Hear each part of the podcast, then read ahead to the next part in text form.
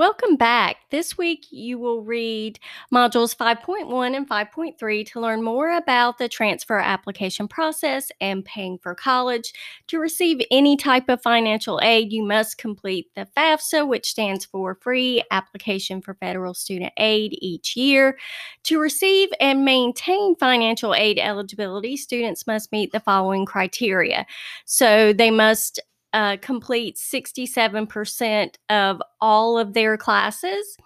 They must have that overall GPA of 2.0 and they cannot exceed a certain number of credits. So for AA, AFA, AE, and AS students, you can't uh, exceed 90 total credits and have uh, financial aid still pay for it. So Financial aid will pay up to 90 credits worth of courses towards your degree.